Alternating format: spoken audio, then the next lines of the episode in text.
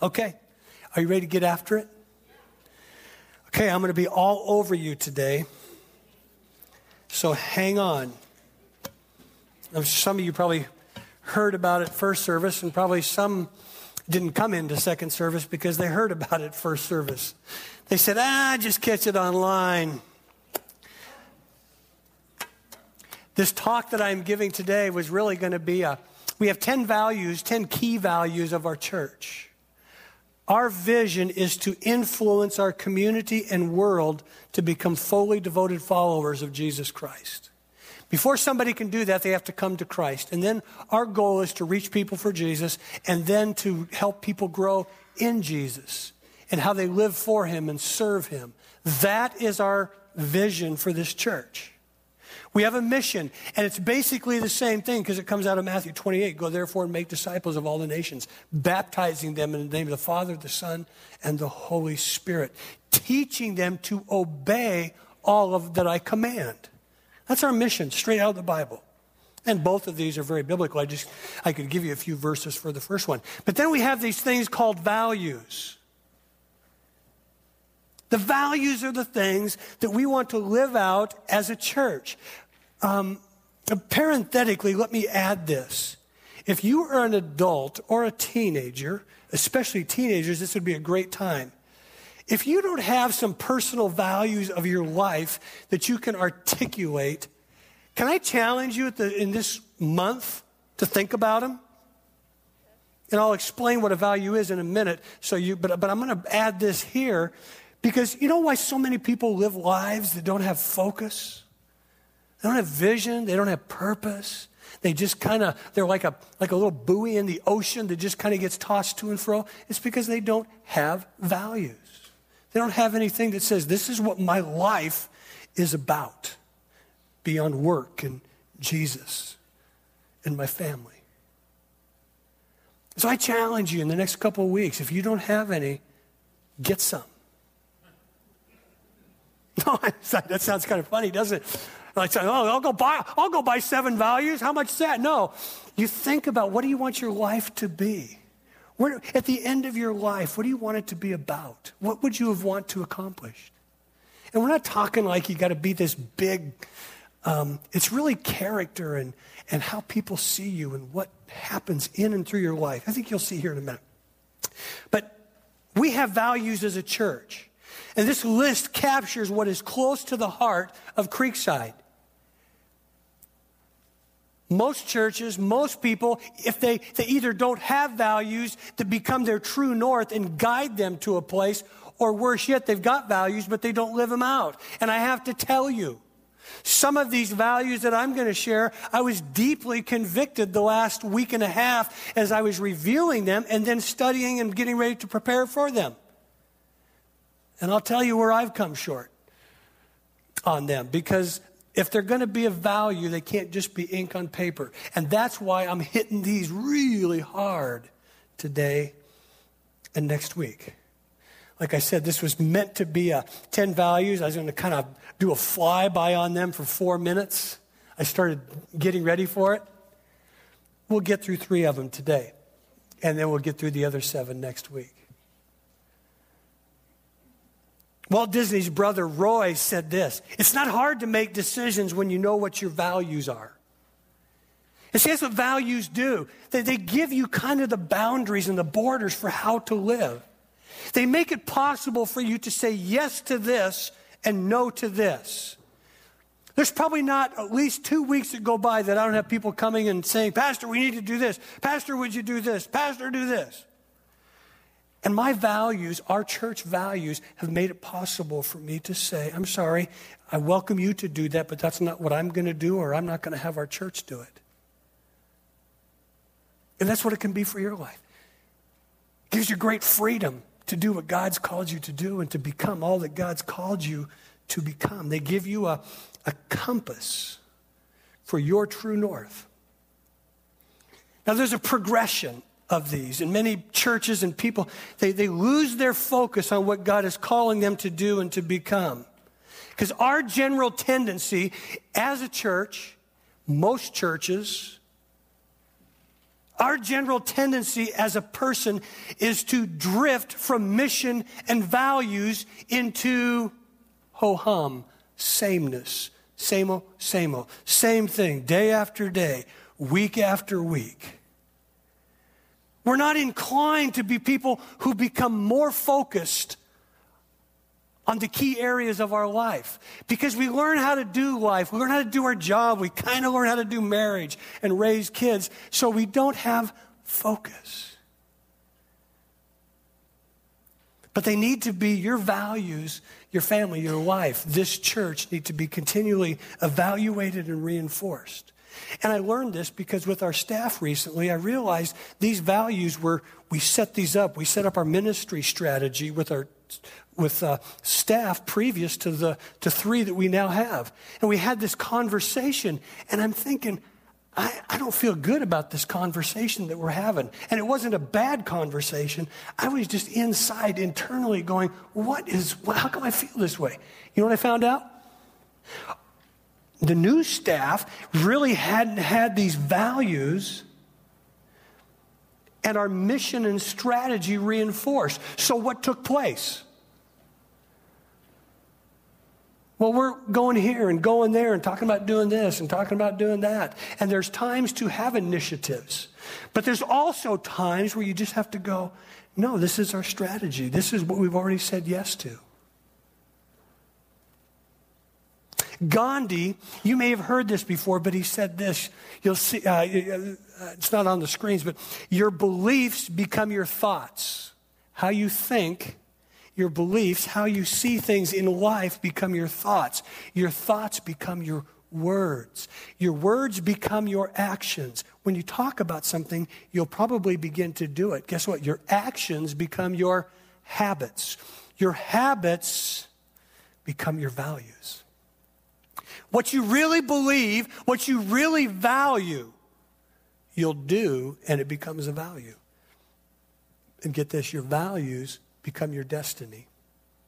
So if you don't have values, if you don't have focus, guess what? You're not going to, your destiny's up for grabs.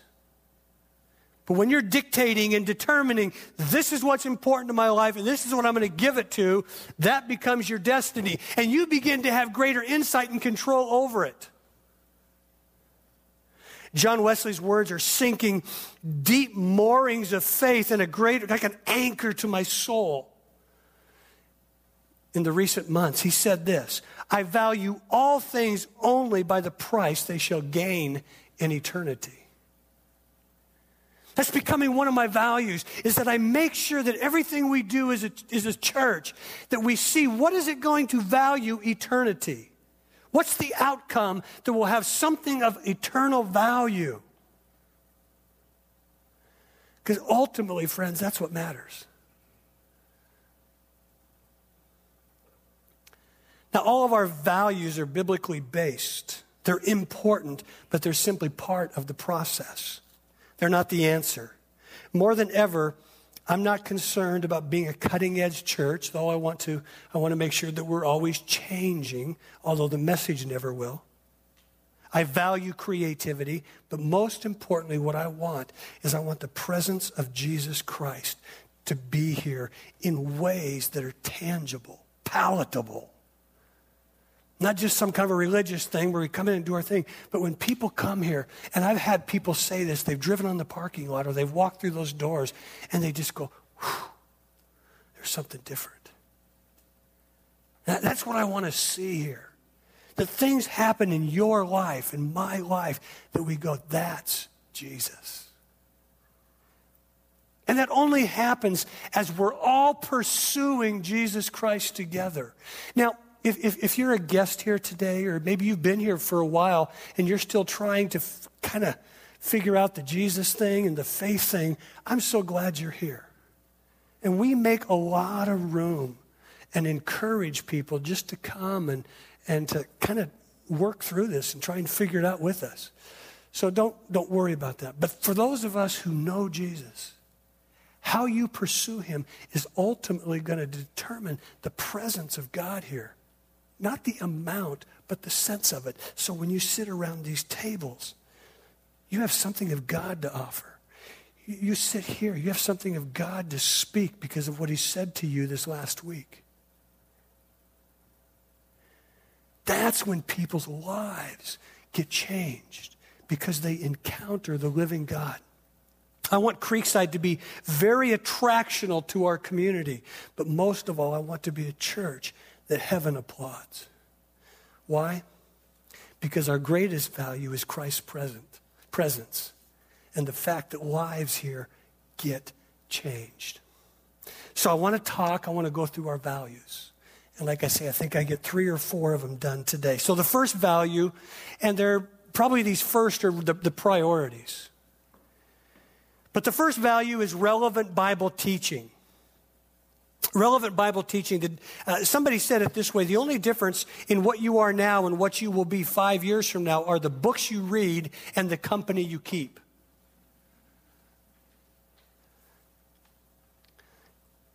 Key to your life five years from now, the books you read and the company you keep. The Apostle Paul, when he was writing Timothy, who he mentored in the faith and turned the church, one of the great New Testament churches, Ephesus, over to him, he wrote him later in his life. And this is what he said in chapter 3 and chapter 4. You'll see it there on your notes. He says, Scripture is inspired by God and is profitable for teaching, for rebuking, for correcting, and for training in righteousness so that the man of God may be complete, equipped for every good work. When, and then in chapter 4, as he's closing out this letter, he said early on in, the, uh, in chapter uh, end of 3 or 4, he said, Listen, I know my time's coming out. My life is just being poured out. I could die at any time. But notice his request.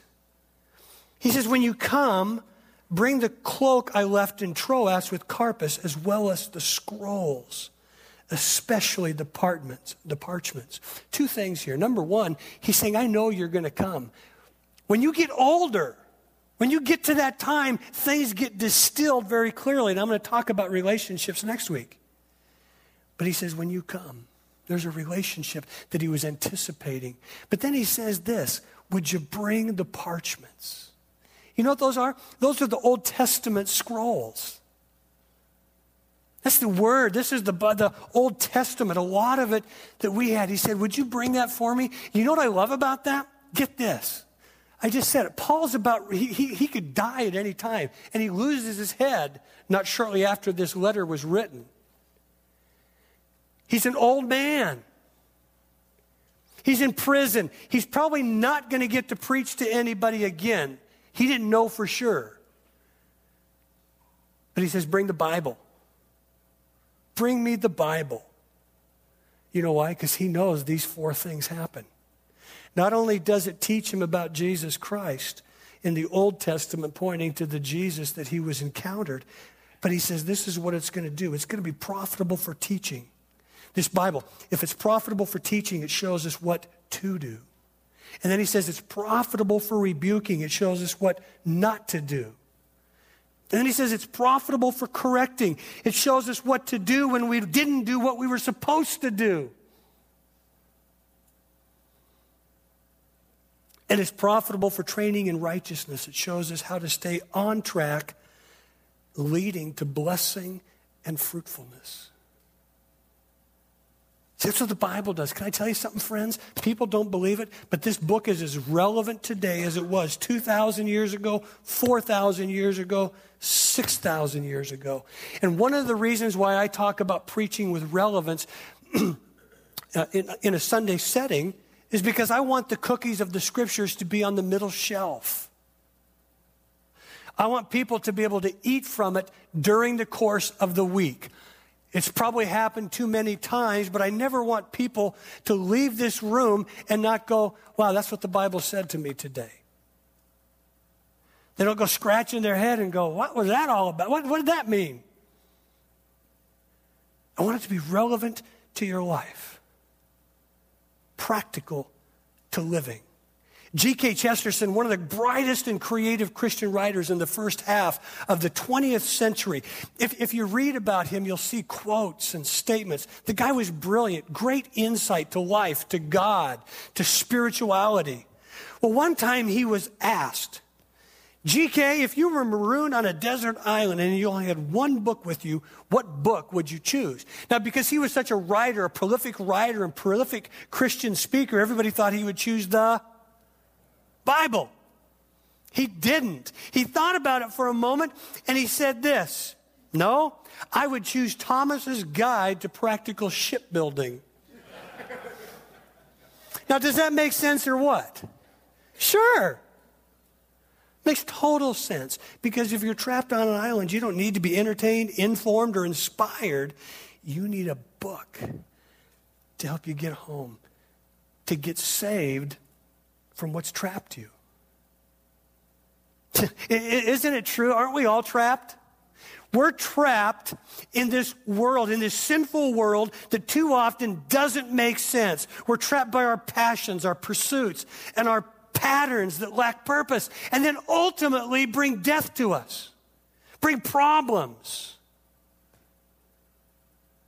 Why? Well, because we're trapped on this I land. Catch this I space L A N D, me, my land. We really don't know ourselves that well. We don't know God. And we spend life trying to figure it all out instead of going to the book and learning about ourselves. As James says, that this is like a mirror that as we read it, we begin to see ourselves the good, the bad. It can change us.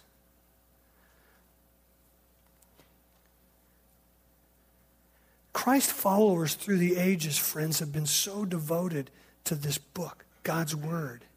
It's not outdated and it is not irrelevant. I just, I, I can't tell you. I have no idea where I would be today if this book hasn't shaped my life to the degree that it has. That didn't correct me, didn't teach me, didn't rebuke me in certain times of my life. That's why we teach from it on Sunday morning. Our goal is to see every Christ follower that comes into this room to be what I call a James 122 Christ follower. They hear and they do. They don't pick and choose. Because a lot of churches, a lot of people do that.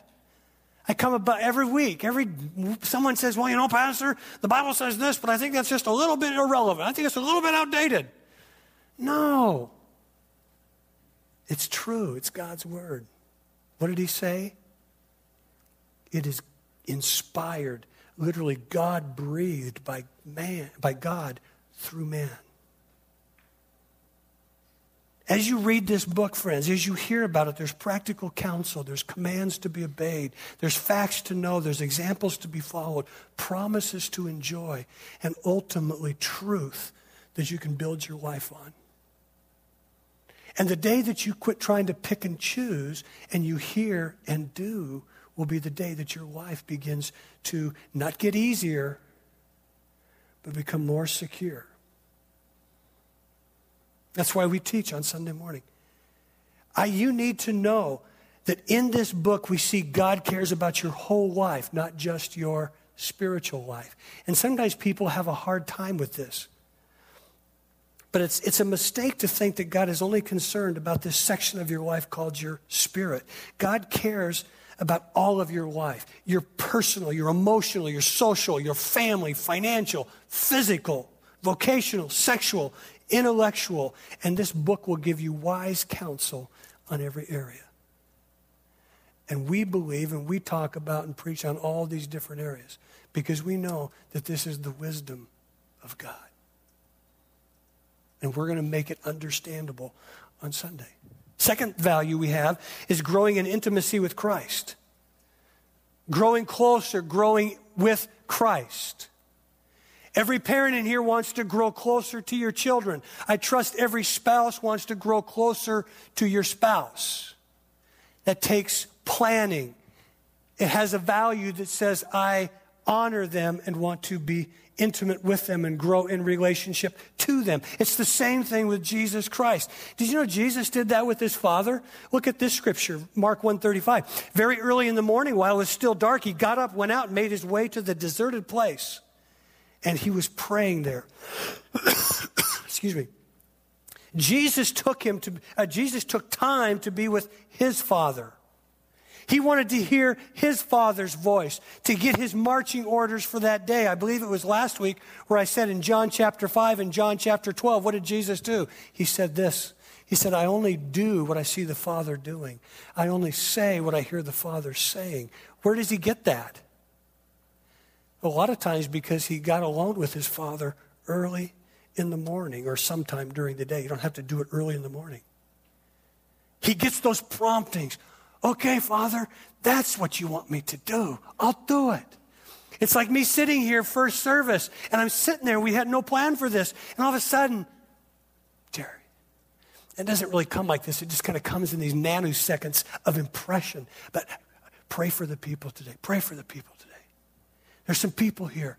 They just need to know God knows what they're going. Pray for them. So I come up and prayed for him. That's what I heard the Father saying. And I heard the Father wanting to touch people. And I believe I only get that because I work hard to tune my heart toward heaven. I spend time in this word because I want to know what God says. I know God's heart is for every one of you in here. And so when I hear him say, pray for them, it's a no brainer for me. I don't go, was that God? Was that me? No, no, it wasn't me. I'm too busy thinking about what I'm going to say other times. It's the power of God. And listen, hear me. Every one of you, if you don't have that, can experience that. Where God whispers, prompts. But it will always sound like His Word. Luke 10, 38 through 42. You know, some of you are familiar with the story. Luke, there's these two sisters, Martha and Mary. Now, Martha's always gets beat up on. I want to say what she did was good. She was the worker, Mary was the spiritual one. But there's a time for work and a time for spirituality, as you'll see in just a minute. Jesus comes in with his 12 disciples, probably uninvited, cruising through town and show up. If you're a woman, you know what that's like. Oh my gosh, what am I going to do? And so Martha jumps right into it. Jesus comes in, reclines, and all of a sudden he starts talking, teaching, sharing life. And Mary sits down. Well, Jesus, sweet Jesus and she's just listening away. And all of a sudden, you by now there's pans rattling and and there's going on in the kitchen, and all of a sudden Martha comes busting out, and she's got man, she's she's red and not from the oven. She's got flour all over her. Her hair is everywhere, and she comes blitzing out. Jesus, can you see my sister? She's not helping me. and probably Mary's sitting there. Well, Jesus. And Jesus turns to her and he goes, Listen, Martha, Martha, you are so consumed by things, but not the important, not the eternal. And I want you to know this that at this time, at this place, Mary has chosen the important, that which will not be taken from her. See, loved ones, every one of us needs to come to those times where we're spending time with Jesus. The purpose of reading this, the challenge to read this, to develop your relationship with Christ is for that. It is not to get more information, to know the scripture so that when you come into heaven, you can get 100% on the entrance exam. Could you imagine coming to the pearly gates, if there are pearly gates? I do know there's streets of gold, but let's say you come to the pearly gates and all of a sudden you got this question Mandy, who parted the Red Sea? Dun, dun, dun, and she would say, Moses. Ding, ding, ding. Good job. Um, who was the left handed judge in the book of Judges? Din, din, din, din, din, din, din, din, din, din, din, din, din, din, Who? Um, I don't know. Oh, bummer. Ting. Who is your Lord and Savior that died for your sins and loves you un- just unimaginably? That's the question. Jesus. There's not going to be this test. The test is not how much you know, but how much the scriptures have brought you closer to Jesus so that he can begin to teach your life and inflame your life with the word. It is not about information, it is about inspiration that leads to transformation. Change in your life so that every day, every week, we're looking and talking and sounding more like Jesus who gave his life for us. It is in here, loved ones, that the word says it's alive. It's the living word that reveals Jesus, the word of life. And while you study and read this, we allow this book to study and to read us. What do you mean? Just last week, I was talking to somebody, and I said about three sentences too much about something. And at the time, it wasn't that big a deal. But as I was reading in Proverbs this last week, the scripture that I, am just really familiar with, and it dings me every time, but it says, Where there are many words, sin is not absent. And as I read that, God just said, Uh, go back, rewind to Tuesday. And took me to a situation and basically shared with me that I had said too much at that situation. That's how the Word of God, that's how Jesus begins to speak to you as you spend time in His Word. The American Journal for Medicine said this that the health of the 21st century American will no longer be determined by what people can get the doctor to do for them. The health of America will be determined by what doctors can get the people to do for themselves. No doctor can make you lose 20 pounds. You do it. No pastor can fill your life with the word. I can encourage you and challenge you, but ultimately, you will do it. You will feed yourself. You will either be a growing, filled up Christ follower, or you'll become emaciated. Because I cannot do for you what God calls you to do for yourself. You've got to take responsibility, loved ones, for feeding yourselves. And, and I probably, I was thinking about that. I'll probably just need to do another journaling class. Not that you have to journal, but to help people with some, with some ways to do it so that you can understand God's word. Ralph Waldo Emerson said this None of us will ever accomplish anything excellent or commanding except when he hears and listens to this whisper, which is heard by him or her alone. Do, do you hear the whisper of God? The promptings of his spirit in yours? Is your heart, is your mind tuned to heaven so that as you go through your day, that God can say something to you like, call Bob. Encourage Tim. Be a blessing to Janice in some way. And sometimes well, Pastor, how do I know that's me or how do I know that's God? If it's good, it's God, you know. How often do we even have a good thought? So if it's good, it's got to be God. And we learn to move on it. And as you do that, it enlarges your capacity to become comfortable with God's voice. And when we talk about reading the Bible, friends, it's not about getting you through the scriptures, but it's about getting the scriptures through to you. We encourage you three to five days a week. Open your Bible with pen and paper. There's a lot of disciplines that we talk about fasting and solitude and serving, but the foundation is communica- communicating with Christ, first of all, through prayer, just talking to Him You don't need to hear 10 teachings on it. You talk to God like you would anybody else. And then you listen. You try and make it a dialogue. That's why you open the Bible, because that's how God is first going to communicate with you, because it will almost always sound like His Word. It won't sound like, well, thou doest mightiest workest. It's not going to sound like that, but it's just going to sound like something God would say.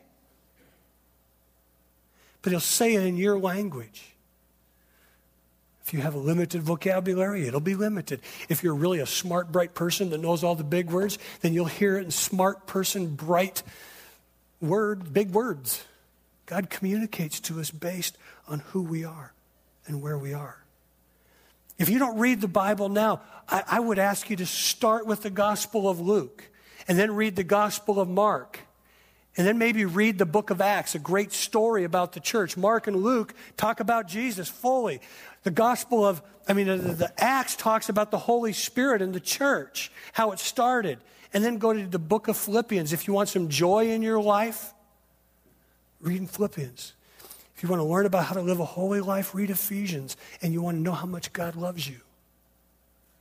But get into the Word. See, everybody wants the blessings of God. And I learned a truth a few a number of years ago when I first started out in ministry from a pastor mentor. He said this: If you want to be blessed, be blessable. See, we just think that blessings come. But no, if you want to be blessed, you got to be blessable.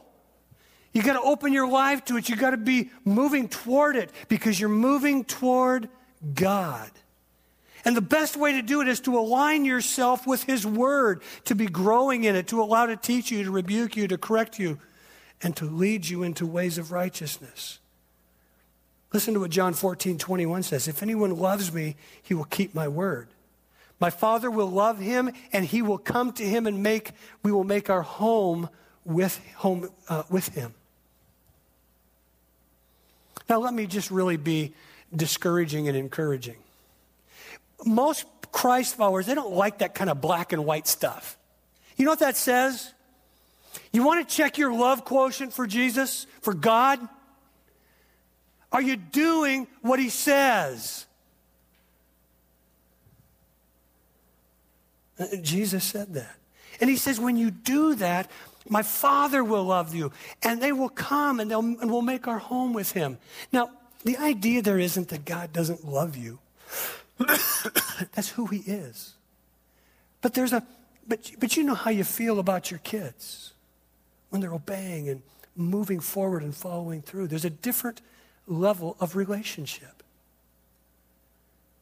And he says, there's, there's going to be a sense of my presence. I'm going to be at home with you when you're doing what I ask you to do and you know.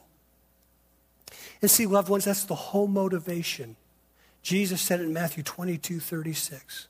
Our motivation for being people that get into the Word on our own and feed ourselves is for the purpose of learning. We, we do that. All of our growing, all of our learning, all of our serving, all of our reaching and praying, we do it for two reasons to grow in Jesus, in our love for Jesus, and our love for one another. That's what he said. Two commandments love God with all your heart and love man. And the last one I'm going to get to today is this each person is uniquely gifted to serve. Every one of you in this room, hear me, is a 10 somewhere in doing something for the church.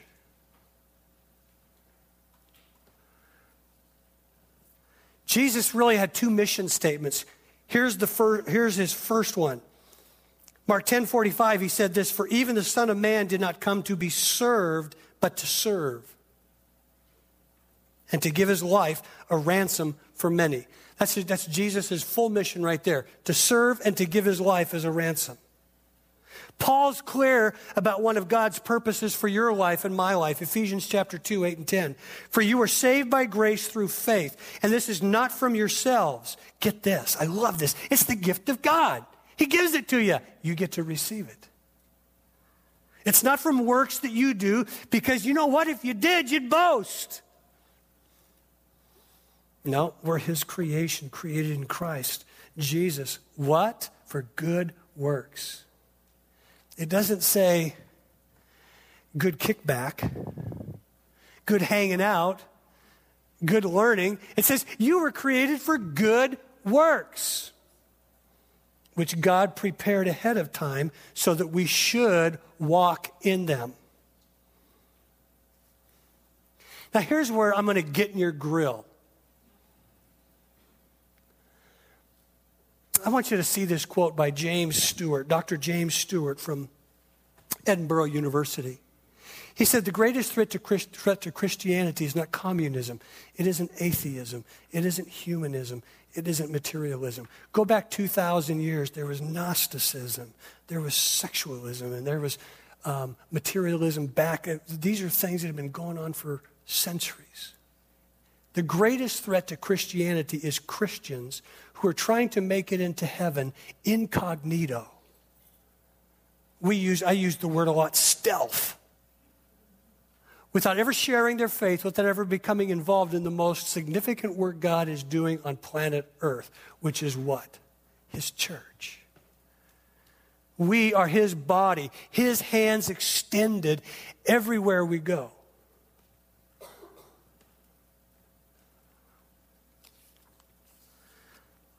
Now, Jesus' saving grace cost you nothing. What did God say there? He said, It is a free gift. Grace is the unmerited favor of God. It is you it is you and me getting what we don't deserve. We can't earn it, we can't buy it, we can't do good works to receive it. We only get to respond to the love of Jesus and receive it. But this is where a lot of preachers, a lot of churches, I've done it. We lead people to believe that that's all. Oh, just just just come to Jesus. Receive the gift and everything's going to be good. Can I just tell you right now? That's not true. Everything will be great, but it won't be good. What's going to be great about it is you get eternity with Him. But once you sign on the line, once you say yes to Jesus Christ, it's going to cost you everything. What did Jesus say? He said, Give, and then it will be given to you. He said, Take up your cross and follow me. What does that mean? Oh, what does that mean? Whew, take up my cross. It means die to yourself.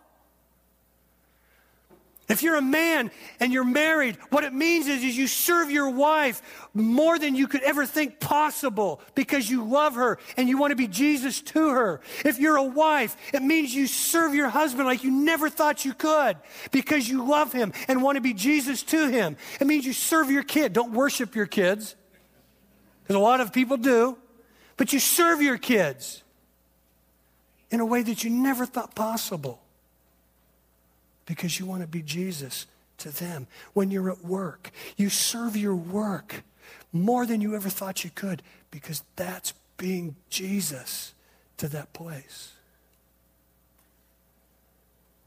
He didn't come to be served, He came to serve. Many churches operate on the 20 80 rule. You know what that is? It means 20% of the people do 80% of the work. Fortunately, Creekside has seldom operated on that ratio. But I want to tell you, four, five, six years ago, we were operating at about a 65% per capita or ratio of involvement. 65% of our people were involved in some kind of ministry, serving. In the last five years, we've dropped to 43%. We have more people in our church than we've ever had, but the ratio of serving has gone down more. And part of the, the, the, value, the driving force, the belief system of why we do what we do is that thing serve because Jesus served. Jesus did that with his band of followers. He'd call somebody and say, Follow me. And what would they do? They'd start serving. And then he'd send out, he called, he had these 70 people, and then he sent them out two by two. They were teams. See, the reason we set up and call, reason we want to do team ministry at this church, and that has diminished recently too, And where I am in the process now of building teams again. Because when you do it with somebody else, when you do it with a team, there's more joy in it. And we want to find things for people to do that will turn your crank and you'll go, I love working with my team. And when you have a team of people doing a ministry, guess what? You have maximum effectiveness with minimum weariness. And then you don't have a church where 20% of the people are doing 80% of the work and then they're always ticked off because they're serving. Because sometimes I'll see some, I mean, I've, I've seen people in the past, that come to church. Oh, Pastor, I'm the only one serving. I understand, I'm sorry. Then they get mad, they get upset, and I don't blame them. That's why I love serving here because I get to serve with such a great staff and a great leadership team, and many of you. I read an article some years ago, Psychology Today. It was called The Boomer Blues. It was talking about the baby boomer generation of which I'm a part of. And it said that depression, that the depression so many men and women face today would never have been experienced decades ago. Because decades ago, people didn't have so many fences around their yards. They were helping their neighbors. They were involved in community. They were serving and helping. And they would go help a wife, I mean, excuse me, a, a, a, a neighbor friend, and then a neighbor friend would come help them. There was always this community of serving. And they said that that, back then, there was interconnection. Now we just work and make money. And then we work and make money so we can go on vacation and spend money. And then we find out that was fun, and then we come back and we get depressed because we're in the same place, just grinding it out to make money. But we're not giving of ourselves. What was the baby, uh, what was the boomers called? What's my generation called? The me generation. It's all about us. Serve me. Serve me. My generation is the consumer generation, not the contributor generation. We just consume and entertain me and serve me but little contribution. Powerfully, though, there's been a switch in the boomer generation, and now as they're hitting their 60s, they're starting to become more um, giving. Thank you. It's easy for you to say, girl. Philanthropic. I still can't say it, but, but you know what I'm saying. You know what I mean. That's what this, they're, they're changing because they realize that this consumerist mentality ain't cutting it, isn't making them happy. I'm glad you're here today. And I know some of you said, I wish I wasn't, but that's all right. I want to serve you. I want this church to serve you and to meet your needs. But hear me, look at me. If you come here for very long and your whole focus is to have your needs met and your expectations met at this place, you will be let down.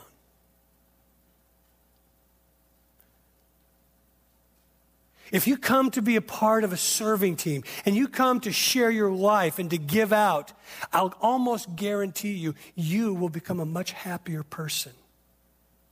I went out running. I'm on this, this is a new year, not a new year kick, it's a new year start. And I went out this morning early in, in the cold and, and just jogged, walked, ran as much as I could two and a half miles before I came here for a prayer time. By the time I got here, I just felt so good, so alive, because I haven't actually done that. Get this for seven months because of a lot of different things. But I just felt so good. You know why? Because they say, you know, when you run, you get these endorphins that just, ah, I feel good. Those same endorphins come, the Psychology Today report said that when you serve, there are endorphins that are released as well. How many of you have gone to serve somewhere? You want, yeah, I'll go. And then when you're done, you go, whoa, I am so glad I did that. I'm going to do it again. Yeah. See, most of us have had that. That's those endorphins that get released. Those are the things that help battle depression.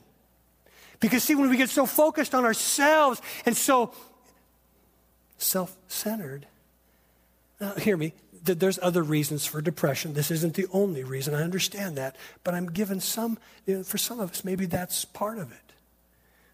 We, we just become self focused. If God's brought you to this church, I want to say as lovingly as I can, but as straightforwardly as I can, our value is to serve. And if you're not serving, if you really value what God is doing here, you will serve. And, and you can say that's being heavy handed. You can, it doesn't matter to me. This is our value. There's a lot of churches that will let you come and enjoy and leave. They're not wrong, but we're not wrong. And if you're not serving, I want to challenge you today, to now, to call me, to put on your card, please contact me. There are so many entry level places in this church that you can serve. That you, listen, you, there, there's places where all you got to do is be able to fog a mirror and bring your heart. Because this is what we do as a church. We want to learn and make sure everybody is serving heart first. Hear me. We're not just going to pass out a program at that door, we're going to pass out our heart with it. These people up here, we remind them you're not just singing a song, you're singing your heart. When people clean up around here, you're not just cleaning, pushing a broom, you're doing it with your heart. I hope when I preach that it isn't just information that you get and you go, ah, blah, blah, blah, blah, blah, but you hear my heart. And when I come to a day like today, it's all about the heart that we bring to our community. If we're going to influence our community, we got to do it with our heart first. There's very few people that come because of their head. It's because of the heart that they see and experience. Let me give you an example. And this is not any kind of a statement about this ministry, because I don't know all the details, but this is what I do know. A week or so ago, there was a family that came, first time here. They brought their kids, dropped them off in the nursery and the toddlers. Well, one of the, uh, one of the children, that I think it was the baby, just, you know, had a typical baby fit and just had the fit. They didn't want to leave, didn't want to have mama stay behind. Or, excuse me, didn't want mom to leave. And it just got worse and worse. And finally, before service start, their number went up on the um, deal. And the mama went in to get them and uh, picked them up and um, brought the baby out.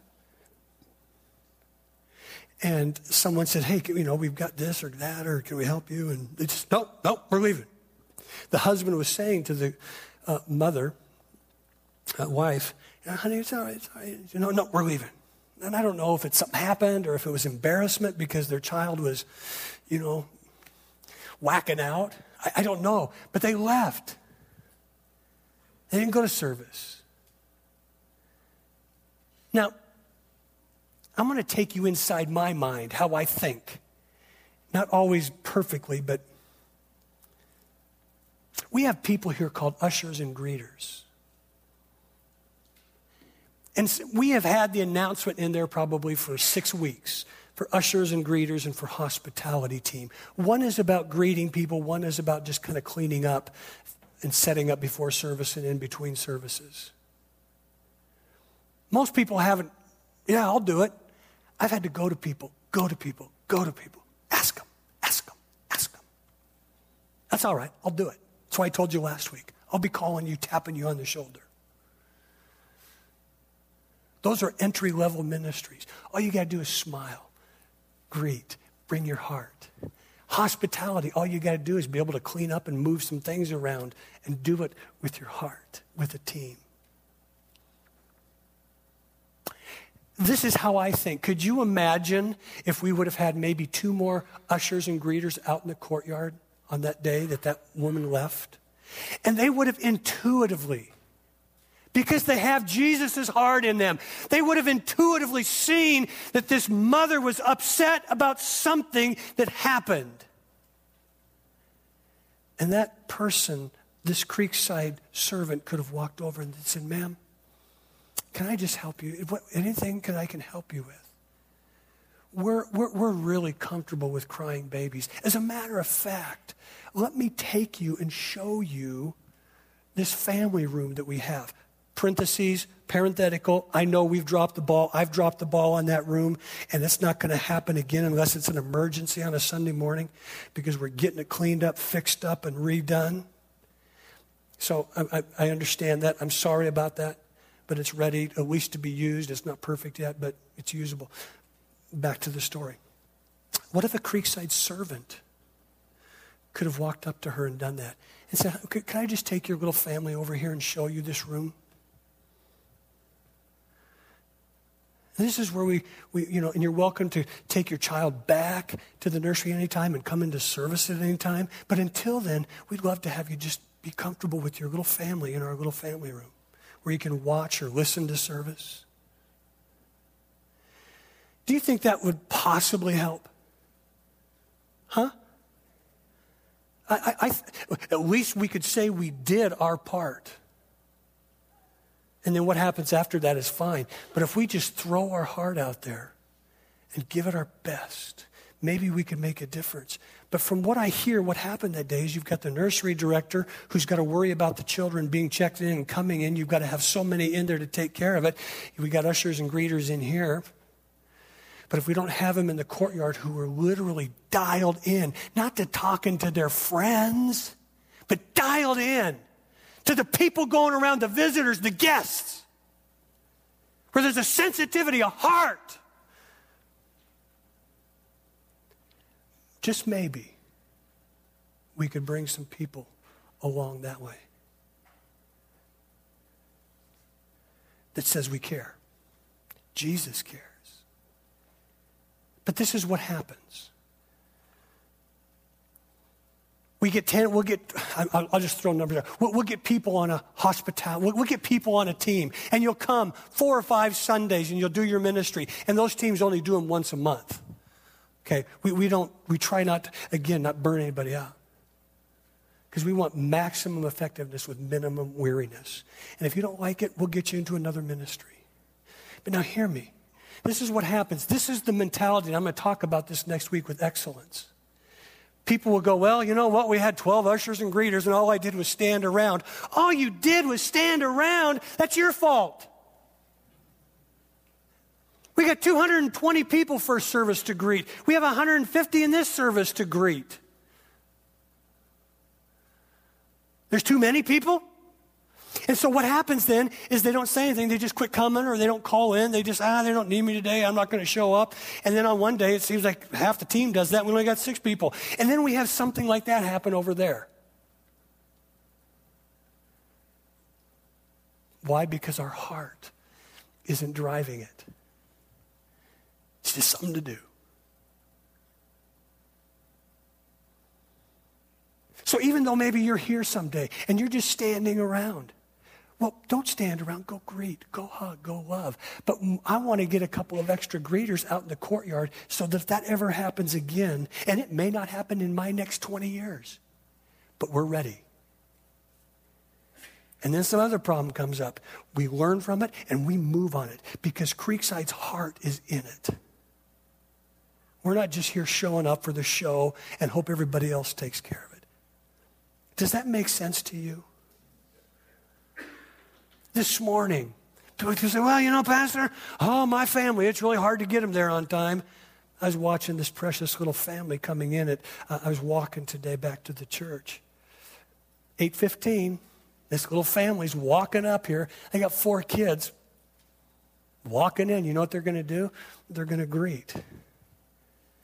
And I was thinking, I know what I'm talking I wonder what they're going to do with those four kids for 45 minutes. Ah, they had it figured out. I don't know what, but they had it figured out.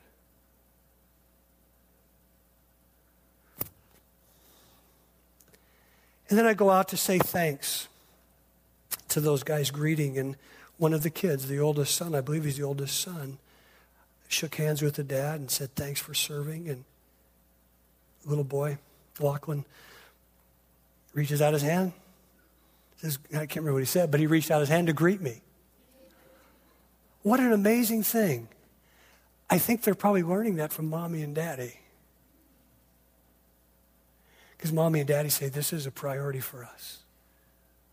We're servants of the Most High God. Why? Because He served us.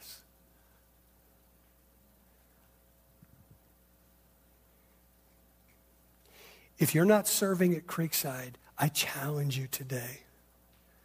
Talk to me, call me, email me. I will help you. Our staff will help you find a place. That's my challenge because it's a value. And I don't ever want Creekside to go from 65 to 43 lower. The day that people can't get that is the day that we've quit hearing Jesus. That's a value of Creekside. I did this first service. I'm going to talk about this at the end next week. One of my values, one of our values, is to have a growing spirit of gratitude. And I'm so thankful for the people I serve with, and I'm thankful for every one of you that comes here. There are people that are here, and I'm going to ask them, don't clap until I ask you to, but there's, there's I think there's like about 10 people first service. I've been here 21 years, March 1st. And, and there's some people that have been with me almost the whole time. But I set it up for 18 years because that's when some of the really key people came to this church besides the ones that were already here. And if you've been here and serving in ministry for the last 18 years, would you stand up? I, I just want people to see. Yeah, don't, don't wait. Yeah, Zerwicks, Middletons, Cheryl. Um,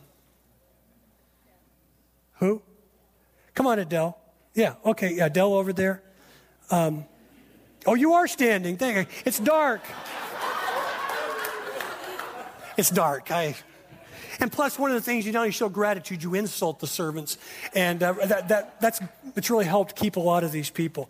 But these people in some first service, these are the people that this church is where it is today, because these people, I mean, they have done it for so many years and they just keep showing up with a great heart. And I want you to say thank you to them. Thank you, guys. Thank you. I love and appreciate them. What I want to say is we need about 300 more. Well, we've got, no, we don't need that many because we have probably about 200 now, people like that. But there's so much to do at this church, loved ones.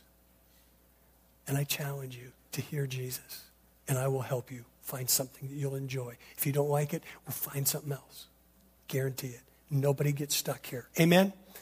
Would you stand up, please? I'm one minute over. So, this is what I'm going to ask. I've been giving you a benediction for a number of Sundays. This is how you're going to do a benediction today. You're going to look at, look at me and you're going to go, Thank you, Pastor. You're loved. Have a great day. God bless you. We'll talk next week.